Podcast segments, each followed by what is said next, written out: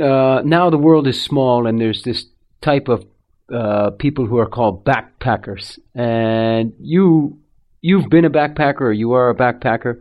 What's a backpacker, and what do you think of them? Well, I don't know if I would go so far as to say I'm a backpacker. I actually have a, a, a bag that rolls on wheels, so I don't know if I fit that category. When I was younger, then I certainly did go around with a backpack and uh, considered myself to be a little bit a part of that community. Um, I wouldn't say I really uh, would consider myself one anymore because a lot of people that I meet who consider themselves to be backpackers, they almost have a little bit of an unusual perception of what they are, and they think somehow they're different from, say, tourists. And I meet people who say these things like, I'm, I'm not a tourist, I'm a traveler, or I'm not a tourist, I'm a backpacker, in some way suggesting that they are uh, above being a tourist in some way. But at the same hand, I'll, I'll meet people who are in some area like, say, Khao San Road in Bangkok, which is famous as being a backpacker street. And I meet people who stay there for two weeks and only talk to other backpackers, and they end up at the end of their holiday saying how much they love Thailand, whereas the reality was they never really went anywhere, except perhaps to some little bit to a temple or something, but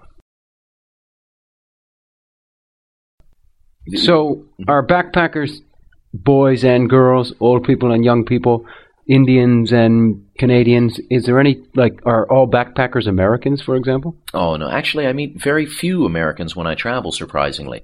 It seems that certain nationalities have a greater um, predisposition to travel. I meet uh, as many Canadians as I do Americans, despite the population of the United States being 10 times larger than that of Canada's. I meet a lot of uh, New Zealanders, whereas their their population is comparatively tiny. But they can come from any place. I've met backpackers from all kinds of different walks of life, different age groups, uh, and different nationalities. But you do find that the majority of them are young people. Perhaps they're taking a year off before or after college. Uh, maybe they just want to see a little bit of the world before they know they're going to be rooted in one place because perhaps from their field of study they think that their future is going to be more or less planned out and they want to get a bit of travel in before they, they embark on their career. So you have a wheelie case and you're not really a backpacker, so is it okay if I call you uh, a wheelie packer?